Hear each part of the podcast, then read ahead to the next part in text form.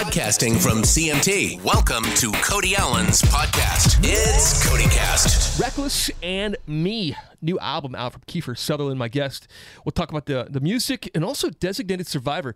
You play the president on the show on Netflix. Season three debuts June 7th. So thank you for being here. My pleasure. How you doing anyway? Good. Life, life good? good? Life is good. We just did a long tour in uh, Germany and the UK. I saw that. And uh, released a record there, and and now we're here in the states to do the same. A lot of people may not know that you were born over there, right? I was. I was born in London, and uh, for a brief moment in time, my mom and dad moved to Los Angeles, and me and my twin sister and my older brother lived there.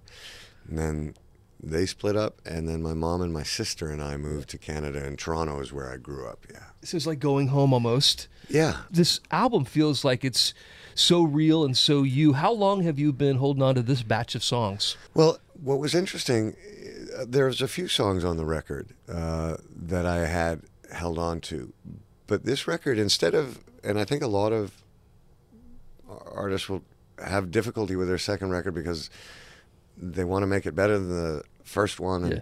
and I didn't really think about that at all. We'd been touring so much that it became obvious what songs we needed for our set. And so a song like This Is How It's Done or Something You Love, those up tempo Right. songs, uh, those are songs that were going to work really well in our live show. And so I started kind of writing towards that. And uh, Jude Cole, who I produced the record with and who I've always written with, uh, we were both really cognizant of, of what we wanted to do with the live show, and so we focused on that. And and then I was very happy with the way the record turned out, uh, just because it was goal oriented, and and I just. You know, I believe very strongly in making an album that has a kind of through line from the beginning to the end, uh, and so we got we we're fortunate. I believe it worked out. Yeah. Jude Cole brings back so many memories when you say that name because believe it or not, I was working at my first radio station. Um, and I was 15 years old, by the way.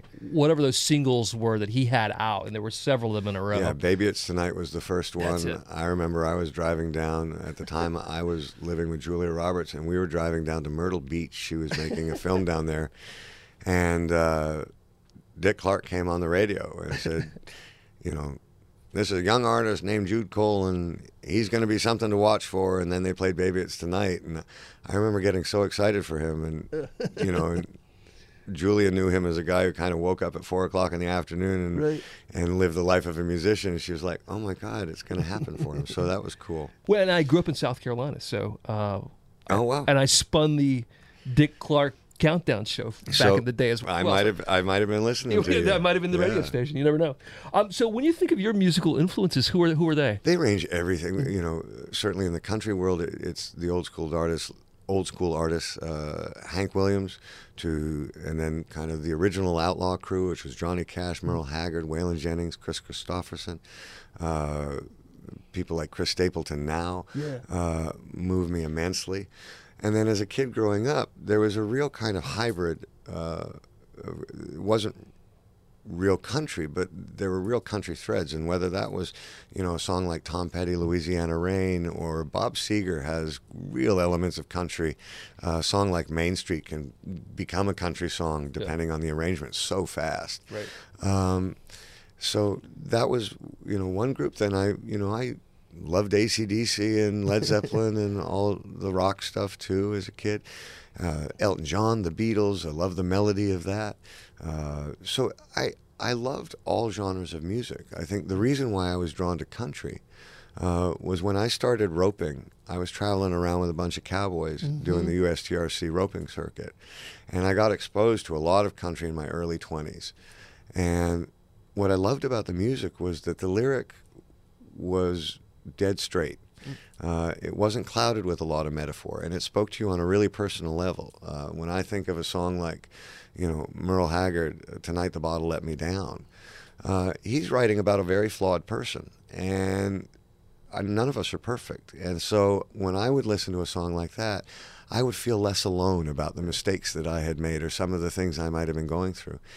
And so there was a real warmth in that to me. And so as a writer, uh, what I love about acting is telling a story with a group of actors and a director and a cinematographer. And what I love about writing songs is being able to tell a story from my life that you might relate to, uh, that might help you get through the day. Yeah. And so it just kind of, you know, we found each other like that. Yeah, and sometimes it's uh, you know simple, like you said, that that real sort of lyric that uh, breaks through because it is so genuine. Um, like "Faded Pair of Blue Jeans," I was drawn to, and uh, Thank you.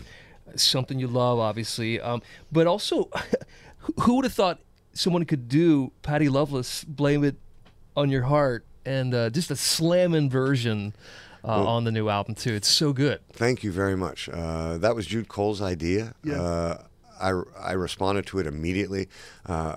You know, it's a real sign of a great song when a boy can sing it or a girl can sing it, and it don't matter. Right. You know, that's when you know you're talking about a real universal thing. I mean, Uh, and when I introduce it at the show, the first thing out of my mouth is, you know, uh, I haven't met anyone over 20 who hasn't wanted to sing these first three lines to somebody, you know, and, you know, you got a thing or two to learn about me, honey. oh my God, the number of people I've wanted to sing that to. Right. Yeah. I didn't get any countrier than that. If that's probably one of the, I would say one of the top ten best country songs ever. Just Yeah, I the agree. lyric is I so agree. striking. Um, outside of the music, and people have to check out the album. It's called Reckless and Me. Uh, outside of the music, uh, Designated Survivors back. June seventh, yeah. Yes, and it's- we're we're thrilled about that. It's on Netflix, uh, which seems to be the new way of the world. They're taking over everything. True. Uh, but my experience working with them was fantastic. Uh, it allowed us some latitude. Uh, you know, when you're working for network television, and please don't misunderstand me, I had the most incredible experience uh, on 24. Uh, working with the Fox network, and I had an incredible experience working with ABC on Designated Survivor. Having said that, ABC is owned by Disney. Disney has interests all around the world. And so if you're doing a political show and you're not allowed to use the word Russia, China, Right. or North Korea, it becomes difficult mm-hmm. to get an audience involved because you're losing a sense of reality. And so Netflix does not have an issue with that. And mm. so we got to actually take plausible events that were that we would address within the context of our show Yeah. uh, that lent a kind of reality to it that I just don't think we had before. Cool. Well, I can't wait to see um, the new season, season three of Designated Survivor. Again Thank on you. June seventh, and also on June seventh, you're playing the Opry. You've got CMA Fest coming up as well that Yeah. week, so that's a big week for you. Well, CMA Fest is a, is you know a, a, a real big deal for us, and to have been invited in to that community uh, was was moving for us. Uh, this will be the fourth time we've had the honor of playing the Grand Ole Opry. Uh, I can't speak highly enough about that experience. Uh, I was telling someone just a moment ago. When people talk about the sense of community within the context of country music, it exists, and I will defend it to the hilt. The first time I played the Grand Ole Opry, uh, I was more nervous than you could even imagine. It's hard for me to even describe. And backstage at the Grand Ole Opry, everybody's doors are open, and they're all out in the hallway playing together. And and I didn't know anybody, so I kind of shy, and I was just sitting in my room, and a woman walked by, and she had a guitar on. She leaned in and she said, "Hey, darling." You nervous? And I went, Yeah, yeah, a little bit. And she said, Don't worry, baby, we got your back. And I was so moved by that. And when we went out to play, sure enough, there they all were, standing backstage rooting us on. And so that sense of community for that I've experienced just simply at the Grand Ole Opry uh, has been something that, uh, well, affected me on a real deep level. What else is in the works for this year for you outside of music and Designated Survivor? Um, right now, it's right now we're just going to be touring, uh, pretty much straight through to December. Uh, we'll probably get in 150 shows. Uh, we are doing one kind of odd thing. Uh, we are going to Europe to open up for a, a rock band called Muse, uh, and so Quite a quite a big rock band. Muse. Yes, yes. And, and arguably the number one band in the world. Yeah. And so it'll be interesting going from like 2,000 to 5,000 seat venues to well, all of a sudden 60,000. Texas or somewhere like that to Yeah. uh, you know the, the Yeah. O2 Arena I saw. So Yeah, Yep. so busy, crazy year for you. Talk to me a second about doing music only. You know, I'm, I'm sure it's been a love of yours for a long, long time. But we really, you know, fans like me who've just known your acting never really knew it until 2016 when you released the first Yeah. album. So walk me through sort of that pathway of um, going from the Hollywood world Right. to music and why. Well, so I had I with Jude Cole, we had a, a label called Ironworks, and we had amazing artists kind of coming through the door all the time, and, and they were writing either on their own or with him, but they were writing in the building, and so I just couldn't help but kind of pick up, oh, I don't have to go verse verse chorus. I could just actually start with the chorus, uh, pick up a bridge, and then I can find the verses as I go. And I started picking up kind of tricks to kind of figure out my format of how I will approach writing a song. And so I started to write a lot more. Um, but I was so aware of the stigma of an actor doing music, Right. and uh, and it was just nothing I would ever want to touch. Uh, I didn't want to get kind of mired down in that.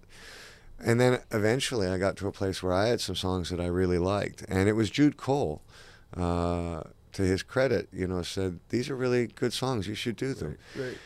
And, you know, I said no. And then he knew me well enough where he took me to a bar and we had a couple drinks. And after a couple drinks, everything sounds like a better idea.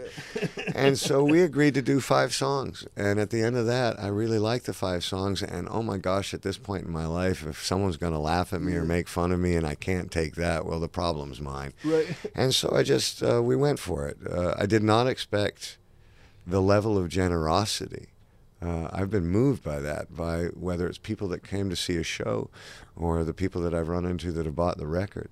I didn't expect it to kind of grow the way it has. Uh, but we did 300 shows in the last two and a half years, and uh, it's been one of the great experiences in my life. One of the things that I think is so great about that story is that no matter where you are in life, if there's something that you you know you've loved for a long time, Mm-hmm. you still have a chance to go and accomplish it. Well, and I'll give you a perfect example. The second track off the record is a called is a song called "Something You Love," and Jude had written that chorus, uh, and I think it was a song that he was either going to do himself or, I think, put on an EP for himself. Yeah. And I had heard it, and I love the chorus. And for whatever reason, he wasn't happy with what he was doing with the verses. And I and I said, "Well, can I work on them with you?" Because that chorus meant so much to me because it was really representative of what I was experiencing mm-hmm. over the last five years doing the touring and making the records. Yeah. And so we did the verses, and he liked them. And I said, you know, I would love to do this song if you're cool with that. And then he let me have the song. Well, you can go to the website and check out all the uh, uh, stuff you have going on, including uh, cooking a chicken, by the way, which I found to be interesting. And a few other a things. few other Well, things you as well. The cooking, the cooking stuff, actually, just if you if you don't mind. Yeah. That that was again one of the poor decisions made after a drink, um, and and a couple people in my band uh, don't know how to cook, and and they're younger, and I've had kids, and I took cooking classes because I was scared of poisoning my children. And so I had a couple recipes that, and they were really meant for people who don't know how to cook, and you want to get three or four things under your belt, and you'll be able to take care of yourself mm-hmm. forever on them. Uh, and so we did it as a joke, and I was shocked by the response of people. and I, I run into more people now on the street going, "Man, I tried your steak; it actually worked. It's really good." So I think it's because we we're not used to seeing you in that environment. So Yeah. whenever the juxtaposition of Kiefer in the kitchen, you know, Yeah. it's just a different different world. Um, and by the way, you said a line a second ago. After a couple drinks, everything is a good idea. seems like a better idea. Seems, seems like a better. You It's got to not write a that. good idea. It just seems like a better that- idea. you got to write that into a song. That is too good to be. We'll figure it out. All right. Great to see you. and great to see you, and thanks so much. Thanks for listening to Cody Allen's podcast. This is Cody Cast.